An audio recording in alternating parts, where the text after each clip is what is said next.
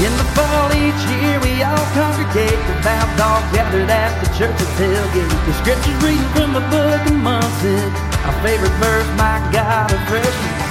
Drunk and obnoxious, well Georgia fade, ain't nothing finer in the land. Now the 3,000 of our best friends, it's Saturday in Athens. It's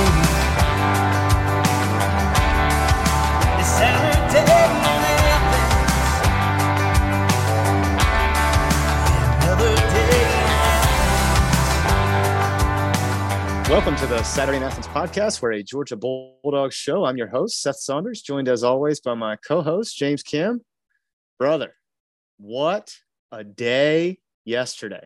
I mean, if you and I had sat down and drawn up how it could go where it would work out perfectly for Georgia, that script would have been about as close, maybe minus the Dejon fumble to open the game. Yeah. Other than that, I mean, it was pretty much right on schedule, homie. It was electric and outstanding and good on Dog Nation for answering the Kirby Smart bell and absolutely blowing up that stadium yesterday. That atmosphere was incredible. So well done.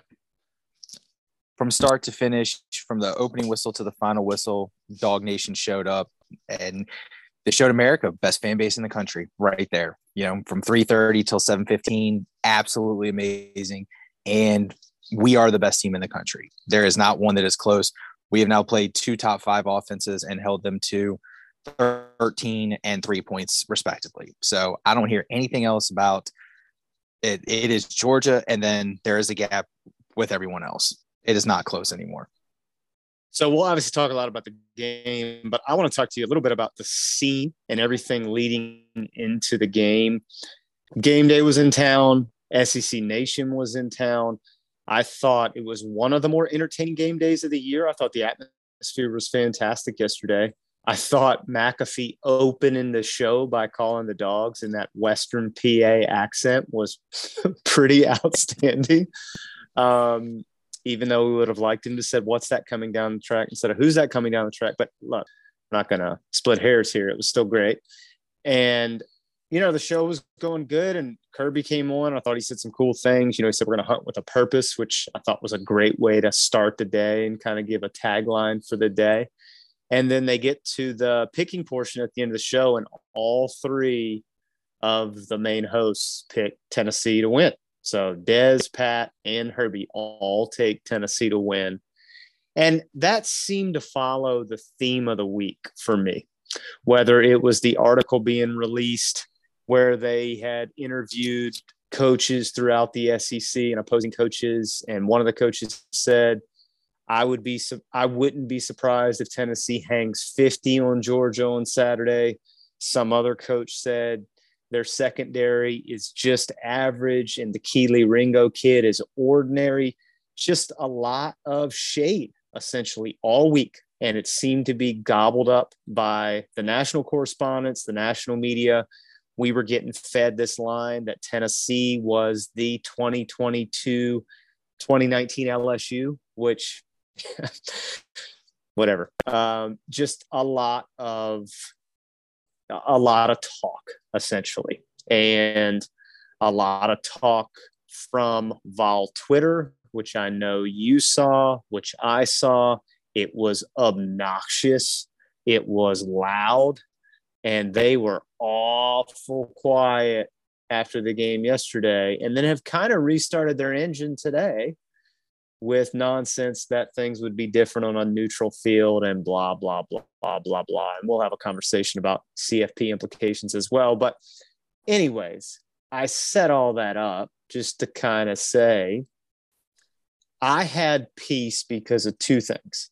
One and you had told me this is that all the public money was on tennessee at what we felt like looked like a big number and Vegas did not really move the line, like what a half point. Yeah. So that was telling and kind of made me feel like, okay, that, that makes me feel good because it's Vegas. They got the big buildings for a reason, as we say a lot. So that was good.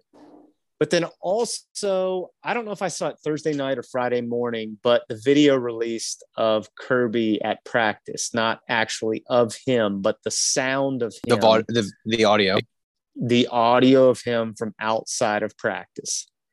And when I heard that audio, I felt like Jimmy Dugan in a league of their own talking to Stillwell Angel. I was just like, we're going to win. We're going to win.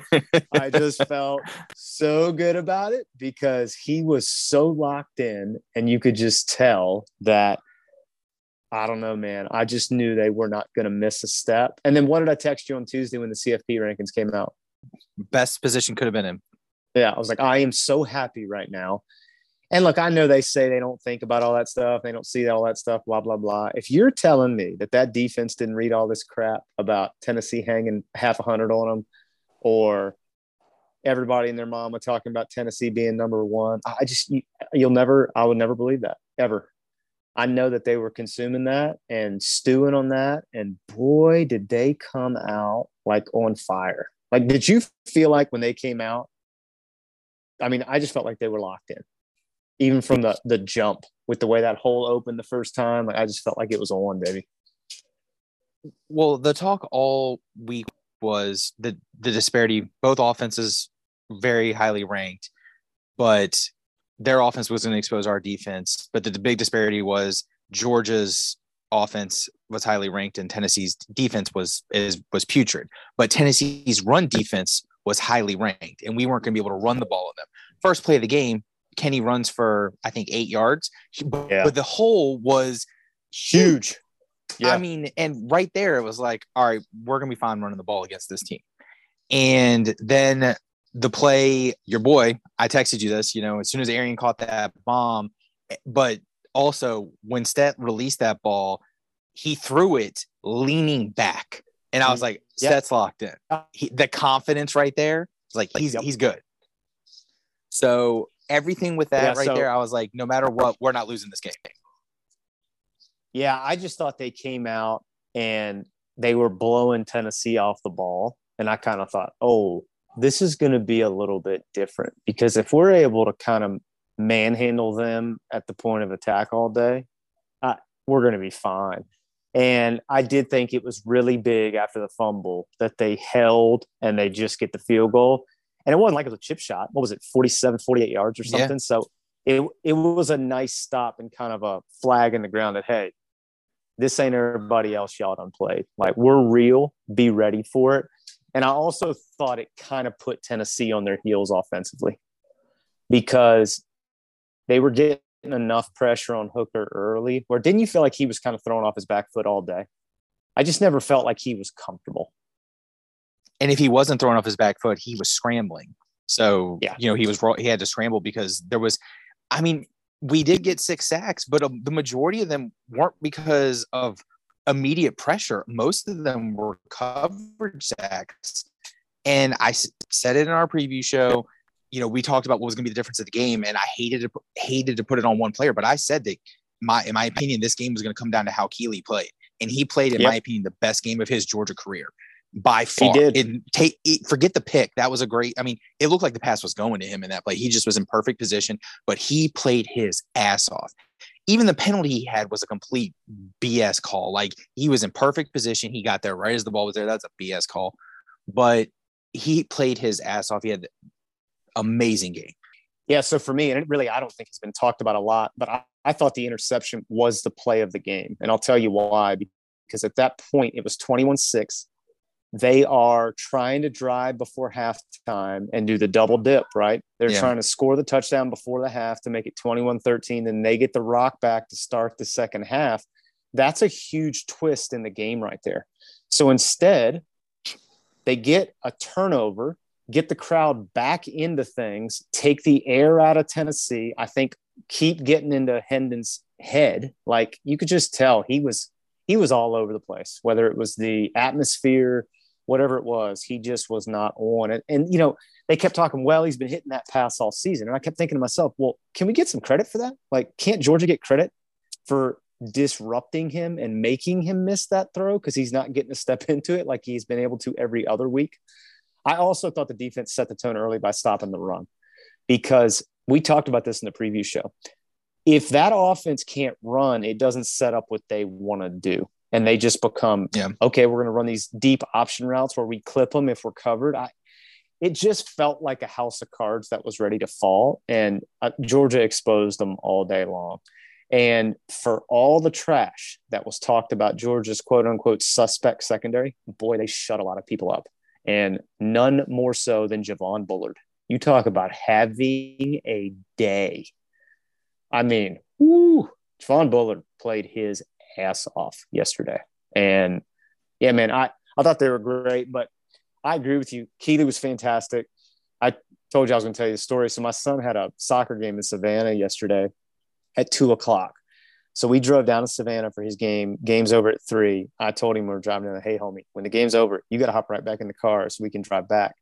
And I had toyed with the idea of just going completely dark on all my phone and everything, and then watching it when I got home. But I was like, there's no chance that I can wait two hours. Number one, and number two, that I'm not going to like have to turn the phone on for something stupid like to check a direction. And then I have seven texts telling me what's happening in the game. So I was like, I'm not going to take a chance. I downloaded the CBS app, pulled it, had it on CBS, like in my pop socket thing on the in the air conditioner vent, and I was watching it going down the highway.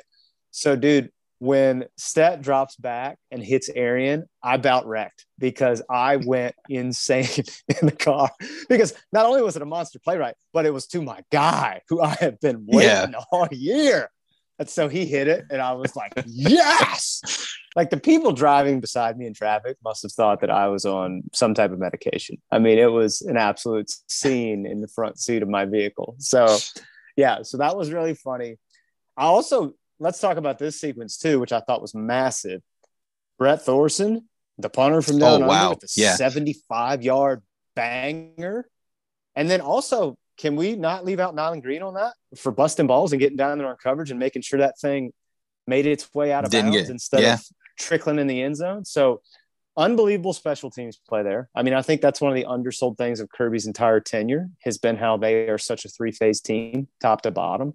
Special teams was great yesterday. So that sets Tennessee up at the one. Georgia is bringing pressure in the interior line. I thought Jalen Carter had a whale of a game yesterday. There was a point in the third quarter. I meant to grab video of it, forgot, didn't take a screenshot, but he made a play, gets Tennessee off the field, walked over to the sideline, and he did the make it rain and said, Pay me my money. So, like, he knew this was a big stage for him and homie, he played like it. I mean, that is going to be great tape for him come spring. But he obviously has the big disruption there in the Whoa. end zone, forces the fumble. And then can we talk about the worst call possibly of the year by the SEC officiating crew? How on earth was that not a safety?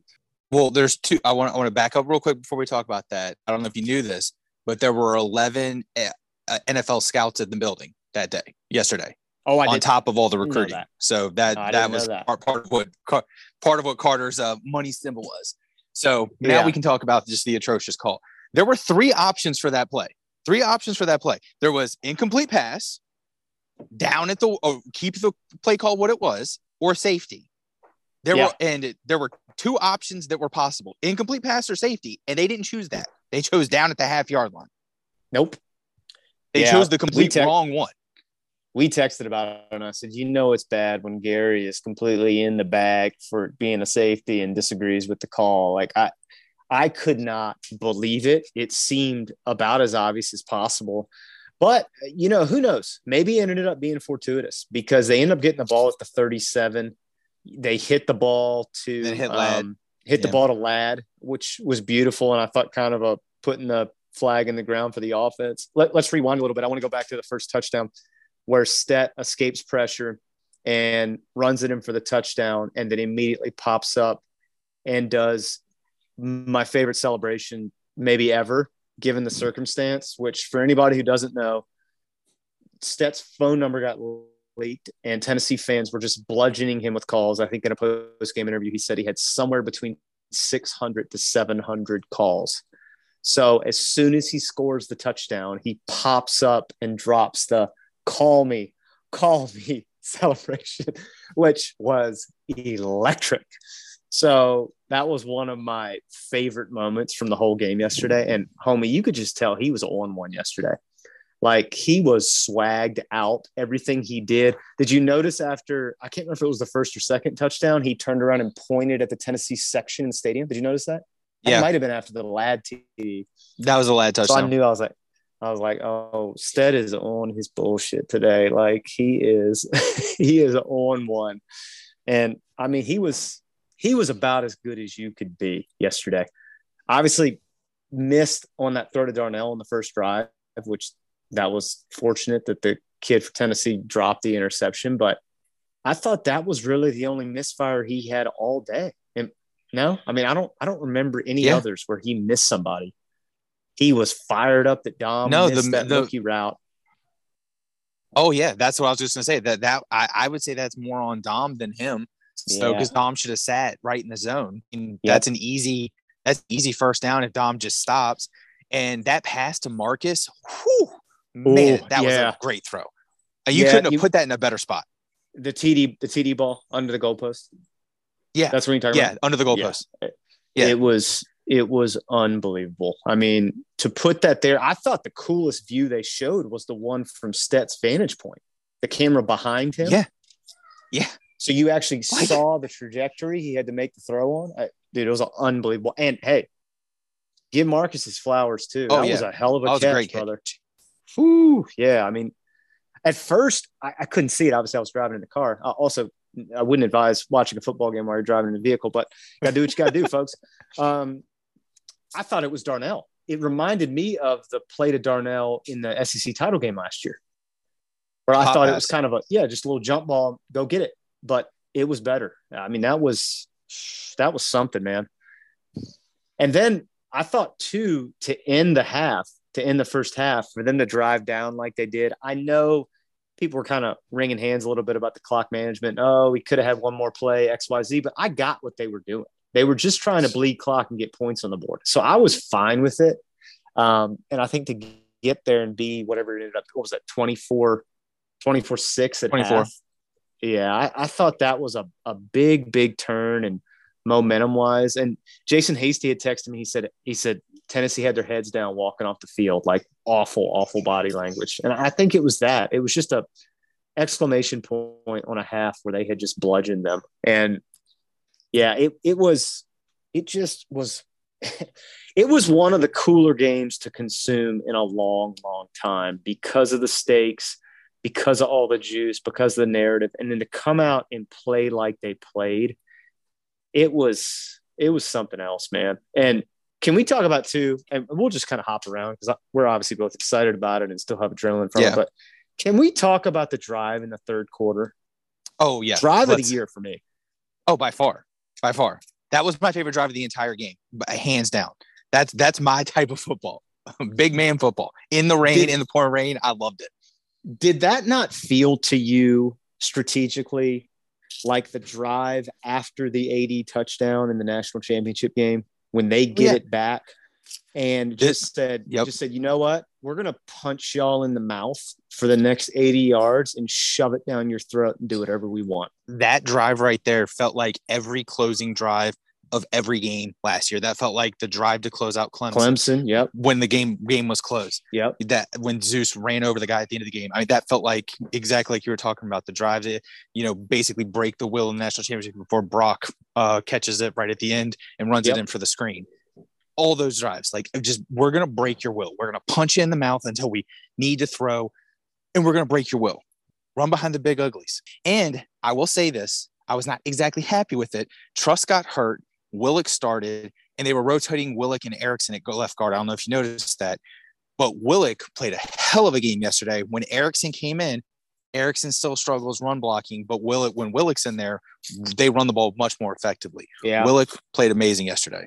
I thought he was noticeable yesterday.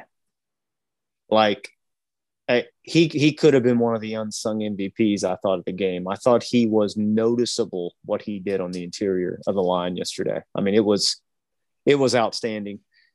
Can we also talk about defensively the game that Pop had? I thought Pop was everywhere. I feel like it's becoming an every week thing. I mean, he's turning into the Nakobe of this defense. I texted with somebody yesterday and had said he is taking his place in the Roquan Nakobe lineage, where he's just stepping in to take his Yeah. place. And I, I don't say that lightly, but I think it's justified. Pop has he has become the type player that he he if he does not get some postseason accolades, then people aren't watching. I mean, that's how good he is.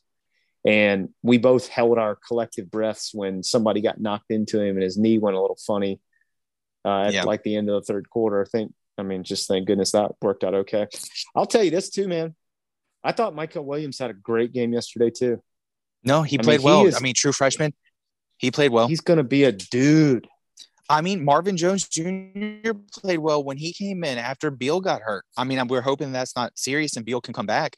But um, he, you know, number seven on the defense, he played well when he had to come in there and fill that spot when they were rotating the three of them: Williams, Chambliss, and Beal. I mean, Williams, Chambliss, and Jones. All right. So I want to harken back to your boy's whiteboard that he gave you when we did our preview last week. Okay. What did I say? I said had to win the turnover battle, which we didn't do, but it was net. It was net. It was We net even. It was two two. So, you know, net net even on that. To wash. I said had to control the clock. They did win the time of possession, 31 minutes to 29 minutes. But I thought my push was is that they essentially took the air out of the football and kept Tennessee off the field, which I thought they did effectively all day, especially in the It third quarter felt when like- it mattered. It felt like we had the ball a lot longer than that. I guess in the in the after the nine minute drive, it, I guess Tennessee had the ball longer than after that because it felt like we had the ball the majority of the game. Well, I, I thought the defense should get a lot of credit because what did we say too? That if Tennessee had to go be methodical and not get their pop plays, what would their Yep. offense be? And I thought the, the one of the drives of the game was the field goal they got, the second field goal they got when they went. It was like eleven plays, six and a half minutes, and all they got was three points. And I remember thinking to myself, Yeah. if we do this all game, this is just what we want to happen. This is perfect. And I thought And they probably played don't it, get that if they're not getting two penalties. Exactly. be realistic. Exactly. And then what was the third thing I said? If they can limit Tennessee's run game, it will prevent Tennessee from doing what they do on offense. Tennessee had 94 rushing yards on 42 carries yesterday. 2.2 yards a carry. 2.2 yards a carry. It was it was a masterpiece, dude. I, it uh, it was just top to bottom. That coaching staff deserves all the flowers, man. I mean, they did. They had everybody ready. The players executed it. I thought it was really cool what Kirby said when Jenny asked him post game. You know, how do you feel about this? What did you guys do? And he said, "We have kids that love this program. We didn't take anybody out of the portal." which I thought it was cool, man. I just thought that was a, a cool summation of things. And also, what do we always say about Kirby? Anytime he speaks, it's got a message behind it.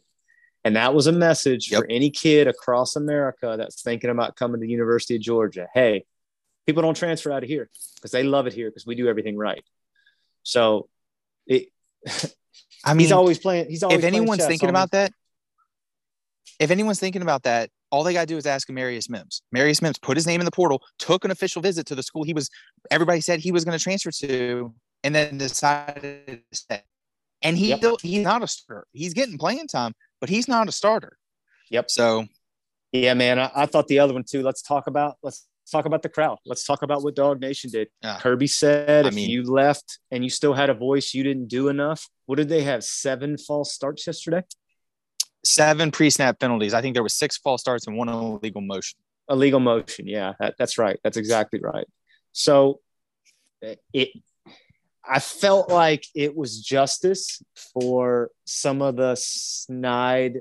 Oh, well, maybe snide's the wrong word, but you could tell Heupel didn't think it was going to be that big of a deal. And then the stuff Eric Ainge said, and it was just a lot of, you know, don't know, man. They were just so cocky and arrogant about all of it. And to see them come in and just implode on themselves, and Heupel looked helpless the whole game. Like he just didn't know what the hell to do. And what did you say? I thought your key to the game was keen yesterday. Are they ready to be on this stage? And the answer was an And- emphatic No, no. Yep. Yep. I couldn't I couldn't help but think about that at halftime. I said, boy, Jimmy called that. I mean, that was right on the money. They were not ready for that stage, and we very much were. and a lot we're going to talk about Vol Twitter, but a lot of all fans are talking about how, you know, yes, they lost, they're back, yada, yada, yada. They still got a shot at the playoffs, blah, blah, blah, blah. But it's like, this is a very veteran team. This is a lot of seniors on this team. Yeah. This isn't like this is freshmen, sophomores, juniors that has, you know, the number one recruiting class coming in behind it. Are they back? Heupel's got, a, I mean, a good offense, a good scheme, but I'm not so sure. He's going to put up points. That offense is going to put up points against deep against defenses that don't have dudes. But he's going to have to play Georgia every season. Georgia, Well- he's going to to go through the East. Let, let's talk about Tennessee and let's talk about what catapulted them into this stratosphere of, oh, they're elite and oh, they should be number one in the CFP. It was the Alabama game. I mean, there's no ifs, Yeah. ands, or buts about it. Everybody used that as the marker that Tennessee's back, Tennessee's real, blah, blah, blah. And what did I text you after the game? Was that win an endorsement of Tennessee or an indictment of Alabama? And I think, given what happened in Death Valley last night, the empirical evidence is more and more that it was probably just an indictment of Alabama. Like, Alabama isn't what everybody thinks they are this year. I, I think that's just plain. Alabama has become, for the first time in Saban's tenure, they're one guy on offense, one guy on defense, and 10 pairs of shoes. Yeah. Yeah, well, I won't say that. I don't think Jahmyr Gibbs is a pair of shoes. Well, but- okay, two, okay, two, two on offense then. Yeah. But they don't have a. They're not. They're not good in the trenches as a unit. They're not Nope. good uh, as a unit on the back end. I mean, I like Branch. I think Branch. I think individually they've got some players that are going to be good at the next level. But as far as studs go, like you could look at Alabama from five years ago and find five first round picks. You Yeah. can't do that anymore. Yeah. That- this is not the Alabama of old. it, it's interesting you say that. I can't remember if it was a Bruce Feldman article or I can't remember where I read it, but somebody wrote that that NFL scouts are used to going to Tuscaloosa and putting five first round grades on people on their roster. And that's just not real this year. It's just not something they have. And for me, I, look, regardless of what he does, head coach, whatever it is, Nick Saban's a DB coach. And for their secondary to be as porous as it has been tells you about all you need to know.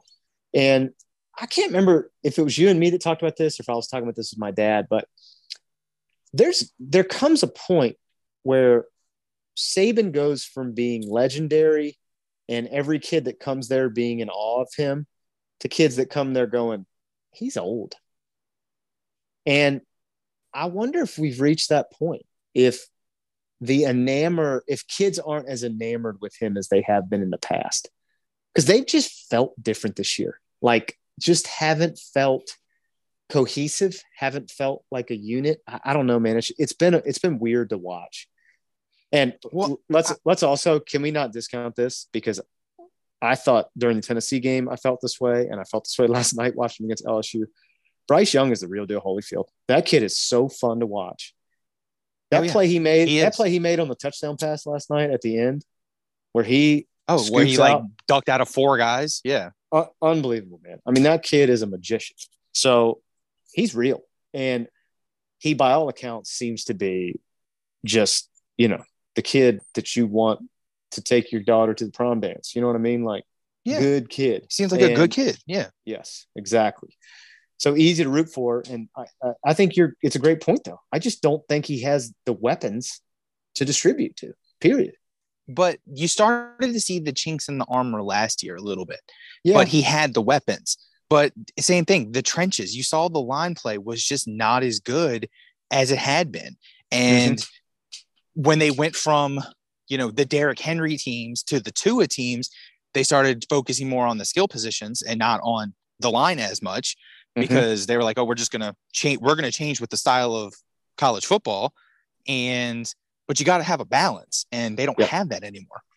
Not Well, saying they can't get it back, but Don't you feel like they were trying to catch lightning twice in a bottle? Just With the like they transfer portal? last year. Yeah, with Jermaine Burton. oh yeah, and and Jahmyr Gibbs. I mean, Jahmyr Gibbs, Jahmyr Gibbs. is a he's a he's a running back, but he's really a wide receiver. Let's be realistic. He's much better out of the backfield catching the ball than he is between the tackles. what a uh, what a smart play by that kid too to get the hell out of Atlanta and put himself on a platform. Because I mean, what what do you think his draft grade's done over the last six months?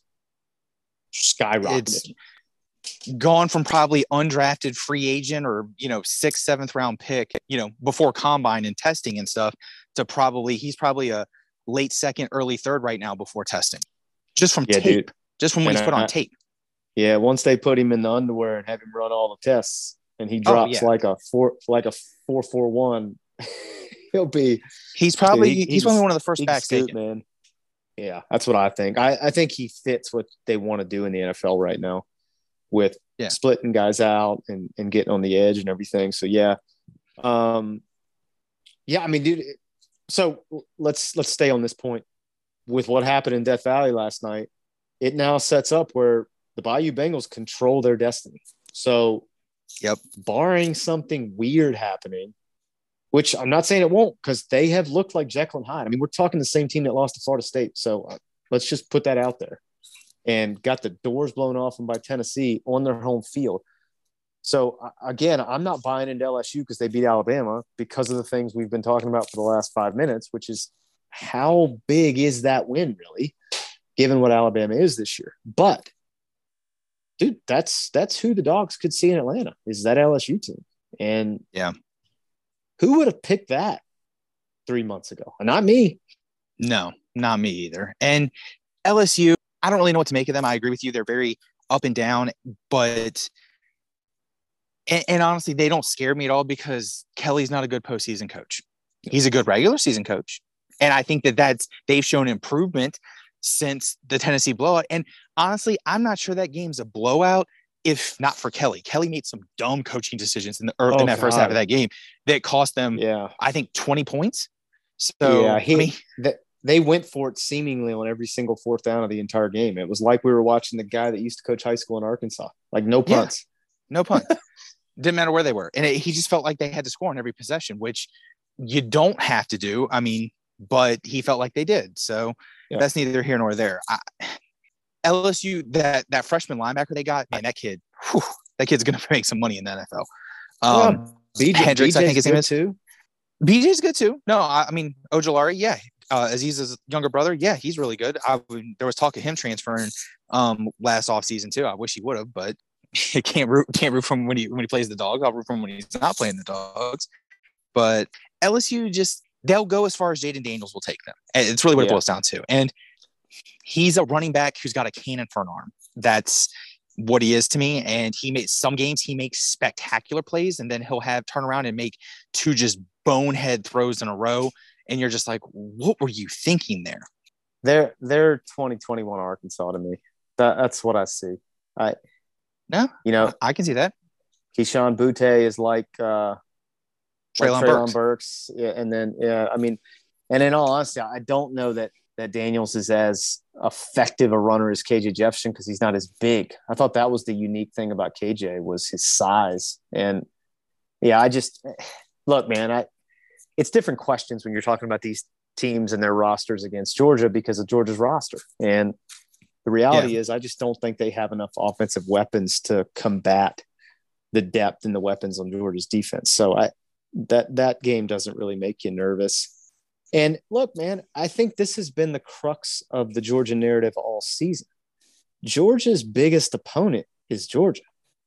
Yeah. If they if they come out and are locked in like they were in the opener, like they were in Columbia, South Carolina, like they were yesterday, ain't nobody beating them. That's just a hard fact. That's not speculation.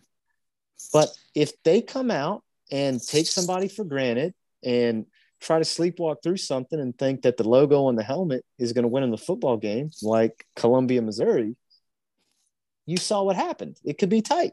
So, I mean, that, that's what it is for me. It's it's them, and I think Kirby kind of said that in a roundabout way all week. Is look, if we take care of us, we're going to be all right.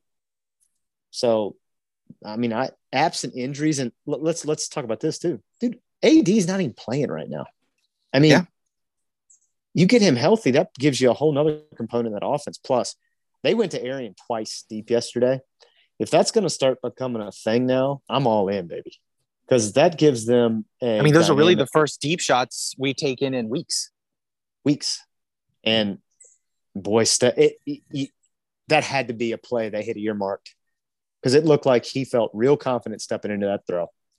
Yeah, like oh, we've done this 30 times this week, and look good on both them. Perfect ball, great catch because that coverage was outstanding.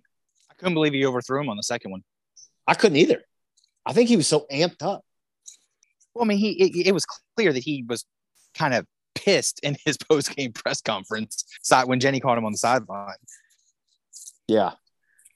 Well, so we talked a little bit about this off air, but the line released today for the game in Starkville next weekend. Dogs are 17 and a half point favorite to open it up and you had told me that it was looking like it was going to be cold and yeah the high in starkville saturday is going to be 52 so could be a little chilly on a saturday evening game i we'll talk about this later in the week but initial impressions it seems obviously like a lot of the shine has come off of this mississippi state team i think they were exposed a little bit with more physical teams like like mike leach teams tend to be yeah um but still, it's Starkville on a Saturday night, and it's the ultimate trap game after what just happened in the atmosphere they just played in. So, you got any nerves about Saturday, or you feel pretty solid about it? You think that train is is moving steadily down the track?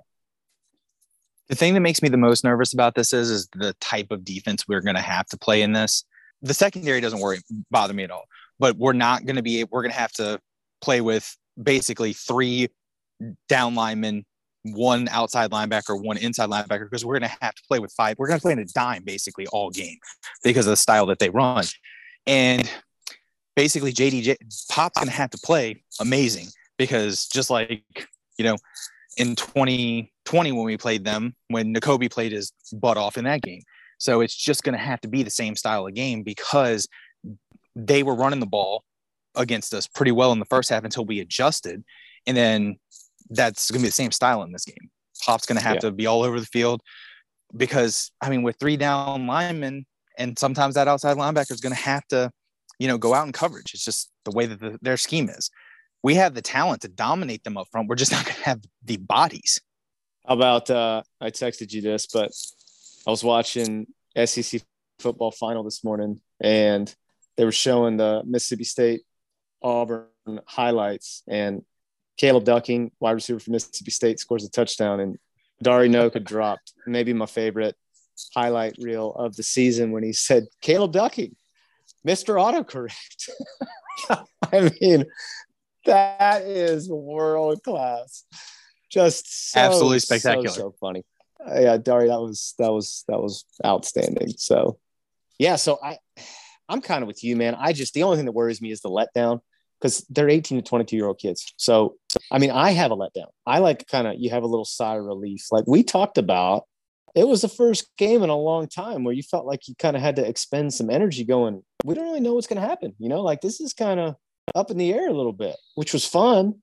But I also think it's just natural to then go, ah, right? Like, yeah, it's human take, nature. Take a breath. Yeah. So, and it's tough, man. You know, like, although I will say this up until like two weeks ago, you could still buy tickets for that game off of the Mississippi State website. So, how electric is that stadium actually going to be? I don't really know. I have the feeling that a lot of Georgia fans are going to be there because the tickets are so cheap. I mean, look, Starkville is a pain to get to, and it's not easy to get hotels and stuff there. But I just think because the tickets are so cheap, it might be a lot of red in that stadium. So it'll be I mean, I'm happy to have a night game. I wish it was at Sanford, but that'll be cool to kind of get another night game. And, you know, I just, I don't think Mississippi State's got the Jimmys and Joes to really push the push the card on that. So even the 17 and a half doesn't make me super jumpy given what we've seen from them all season. Who else? Anybody else from yesterday where you're like, you know what? They didn't get really get a lot of shine in the post game or anything, but really had a big time ball game. Kamari. He had a hell of a game too, but he had Yeah. he had the type of game that the reason you didn't mention him because they didn't throw at him hardly ever, and because he just blanketed his guy. I wonder what his grade was tackling yesterday. I thought he was fantastic. Just coming up and sticking people and none of this catch and we're going to get yak. It was just, Yeah. nope. That's it. You're done. Yep. No, he played. I mean, the entire secondary played great, but it's best when you don't ever mention a, uh, a corner's name because I mean they're not throwing at you. You texted me a couple times about TID yesterday. I thought he had a big one, the notorious TID. He did have a big game. I mean, Mhm. The play that I texted you after was the fum- was the fumble recovery, which obviously Carter made the play on that. But there were several times where he was making first step penetration and he was just getting in um, Hooker's face, and that's a big thing. Like, sorry to bring up Vol Twitter again, but Vol Twitter harped on our sack numbers so much. Yeah. have ten sacks, you just lost your best pass rusher, blah blah blah blah blah, and I'm like, do you guys not know what pressure is? Do you guys not know what quarterback pressures are? Or hurries. I mean, have you ever heard of that stat? We lead the SEC and then we're like fourth in the country um, before this game. So it's like, and we don't we don't blitz. Um, Benjamin Watson said on SEC Final on SEC Network last night that going into the game on pass plays, Georgia only blitzed 23% of the time. Yep. Uh, 23% of the pass plays. Yesterday, we blitzed Hooker 62% or something like that, over 60% of his pass plays. So bringing that extra pressure, someone's coming free. And up the middle, best place to bring it because it just the quarterback can't step up into the throw. And Hooker, known to get away because of his athleticism, wasn't able to do that because he had someone in his face all the time. Biggest pass play of the day yesterday for Tennessee was 28 yards. It looks like that- by my by That was at the end of the game. Yeah, and it looks like by was- my count, they only had something like six or seven plays of 10 yards or more. I mean, it was a it was a dominating performance. Kenny, I thought had a great game, over 100 yards of total offense, two catches for 57, obviously the big one on the wheel. And then I thought he set the tone early with the running game. And and look, credit the offensive line on that. I mean, you and I probably could have got eight yards through the holes that there were to open the game. It was them boys came out ready to prove a point. Yeah, I mean, it's interesting. You could tell after they got up 21 3, it was like, okay, we're just going to sit on this thing now. We're not going to do anything stupid. Like, we're not going to make any mistakes. We're just going to do what we do, grind this bad boy out. And I thought that drive in the third quarter was pretty indicative of that. Jack had a good day, perfect on field goals. I, I mean, he was good it was just a good day, man. I Brett Thorson had the one shorter kick, but because of the 75 yarder, he averaged 50 yards a kick yesterday. So Yeah. I don't know, man. It was it was fun to watch, and I thought the defense probably played as well as a cohesive unit as they've played. I don't. They didn't really have numbers yesterday, but I thought that Ryan Davis, you saw zero a lot. Like I thought he was had a good game yesterday. Um, I thought the D line played really well yesterday as a unit. I mean, just a lot. But yeah, dude, Malaki Starks had 10 tackles yesterday, He was all over the place. all over the place. I mean, they they just stepped up and Jalen made himself some money yesterday. I thought Chaz Chambliss held himself held his own yesterday, stepping into some real big shoes. Played so much better than he did against Florida. Shows what Yeah. a week of preparation will do, you know? I, I think that kid's gonna be a good player. He he looked good and um I mean, he was one of your preseason guys. So He was. I yeah. I kind of thought he would get more run, but man, it, that, that goes to show you how much trust they have in Robert and in Nolan. And Yeah. I thought it. I thought it was cool too that Nolan was not only on the sideline yesterday, but wore Stetson's jersey on the sideline. Yeah, that was awesome. Yeah. I thought that was cool. They said he gave a rousing pregame speech yesterday, which that's awesome. I mean, you know, if you can say something bad about Nolan Smith, something's wrong with you. Because by all accounts, he just seems like the definition of, of DGD. So good on him. And I'm glad he was involved in part all that because I know that had to be crushing for him to have it end that way. It just kind of stinks. Um, what am I missing? What, what else have we texted about or what else was funny? How about Kirby post game yesterday?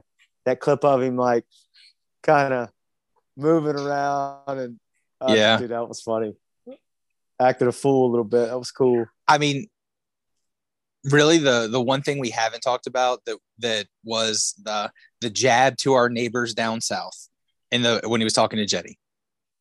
What the two great two weeks of preparation? Great two weeks of preparation. Yeah. So it was like tough. it's just a subtle jab. Tough, tough just a subtle jab.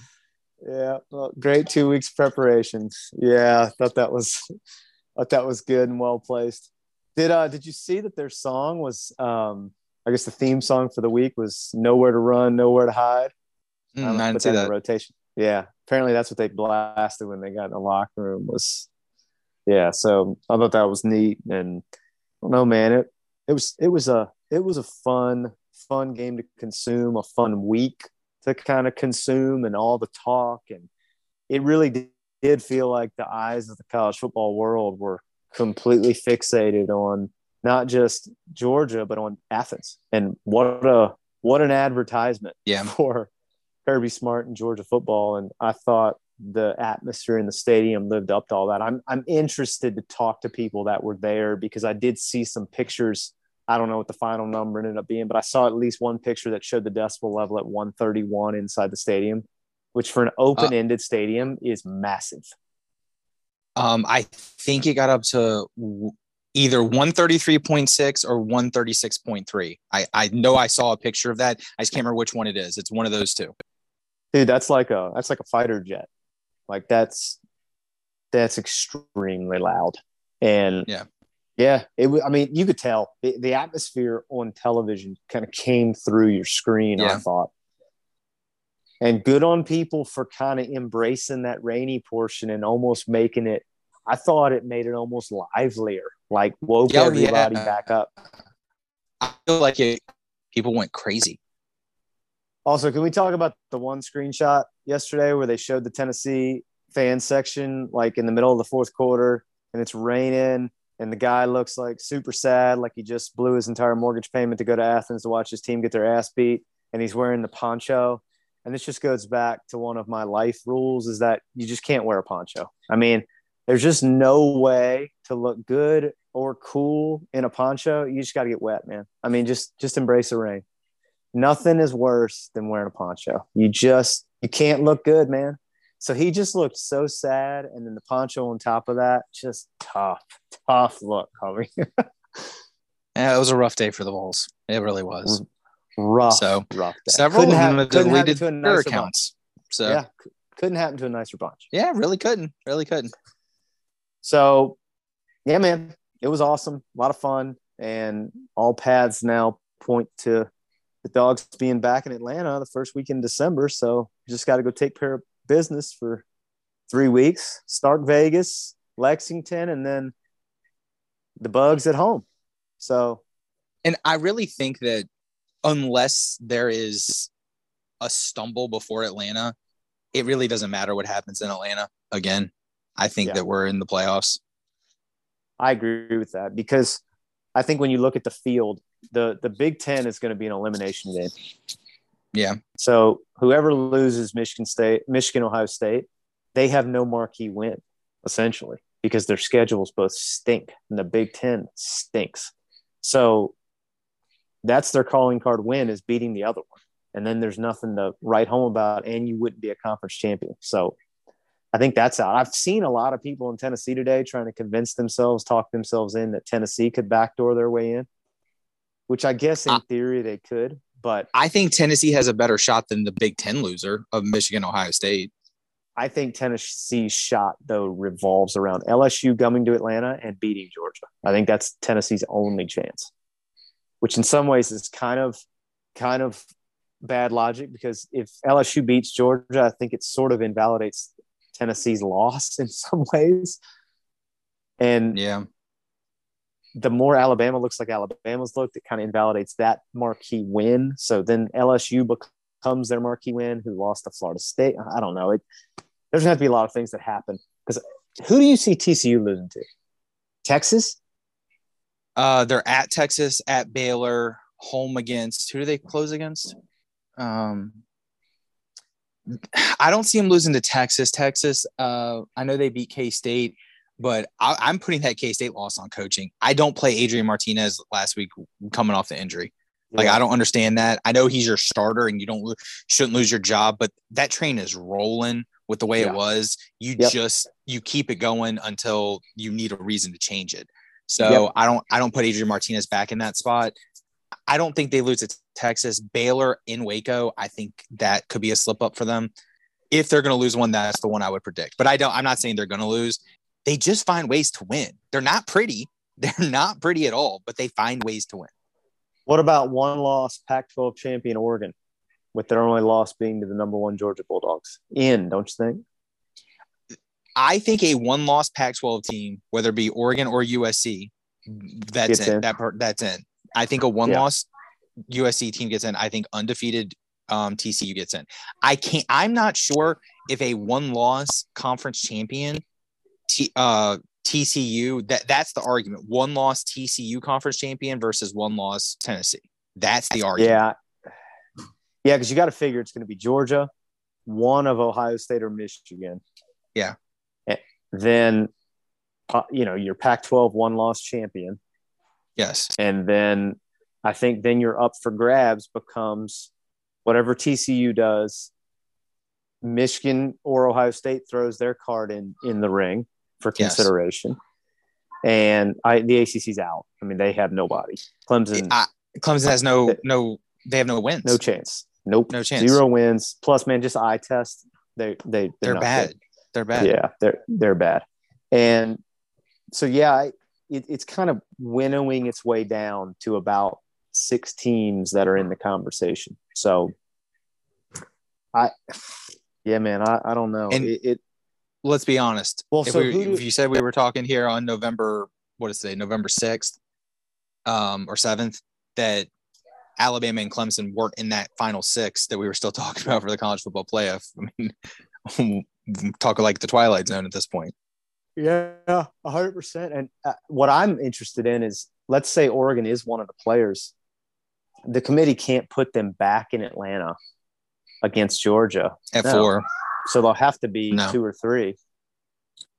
Which they're not going to be two if Ohio State or Michigan's undefeated. So I think that ends up being it'll be Big three. Ten. Oppo- it'll, it'll be like the Rose Bowl. It'll be Big Ten, Pac-12 in the two three, and then Georgia gets yeah. either Tennessee on a neutral in Atlanta, or they get TCU on a neutral in Atlanta, or or Ohio State, everyone loses.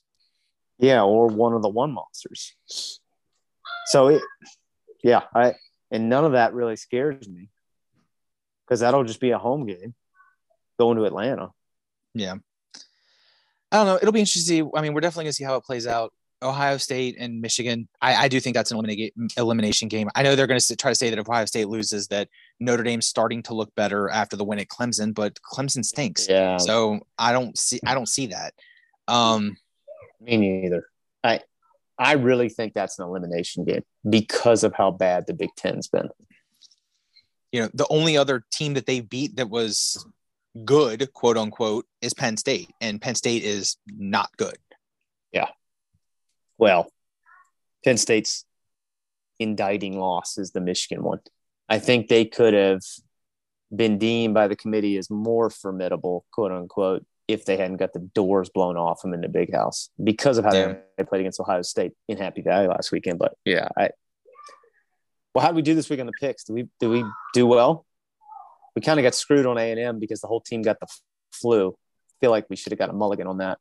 Um, on the picks we all went picked together we did not do well and then the two we picked opposite i won both of those so where did we go da, da, da, we both had the dogs we went three you went three and seven i went five and five so we both took the dogs we both took the jayhawks We both took Kansas State. We both took Coastal. We both took Coastal. We both took Washington, who didn't cover. Didn't cover. Yep. We took A and M. What were the other games? Um, I, took, Alabama. I took you took I- LSU. I took Notre Dame. You took Clemson. Those are the two different right, ones. Clemson. Yep. What were the other? Oh, Air Force didn't cover. Air Force didn't cover. They they uh, we, we got six. hooked on that one. They won by Yep. six. We got hooked on that one. What else did we have on that docket? Oh, we lost both ACC games, or we both picked Wake. We both picked Wake. Yeah, Wake got the doors blown off them. That was surprising. That was surprising. Um, was that it? Was that the full slate? We didn't have another game at the three thirty tips. Oh, Oklahoma State, Kansas was three thirty. So we had Yeah. Kansas. We had Kansas. So your three Good wins were, were Kansas, Coastal, and oh, we do have to talk about that. I mean, I actually wrote this down. Did you see the shade that Kansas threw at Tech? Oh, I mean, threw at Tennessee. No, what'd they say? The Kansas Twitter posted a, a, a, a picture today of the goalpost already replaced and said no Oh. GoFundMe needed. I I did see that, and it was a plus. I mean, That was slow, great. That- slow clap for the Kansas athletic department social media because that was well well done. Uh, it had like a picture. that- It had like a, runs had like a picture. New new goalpost already Yep. installed. Yeah, yeah, that was no. GoFundMe needed. I did love that. Yeah, I did love that. yeah, well, I Whoever mean, dude, runs that Twitter needs a raise. It's the it's the best sport in the world. It just never disappoints. I mean, it was it was a super fun weekend, not just with the Georgia game, but I feel like all around college football, it was just a lot of fun. And man, we were they were three three weeks till conference title weekend, which is crazy. So I know. yeah, brother, we're we're tumbling that way. So working on getting a guest for this week, and uh, working on getting one for the Kentucky game too. So we'll hopefully have some guests in the mix. Just kind of riding high. It's a it's Victory Sunday, baby. Yep. Well, um, all right, we'll talk again later in the week for the preview. But uh, until then, go dogs, sick them. Go dogs. Say Georgia's better now.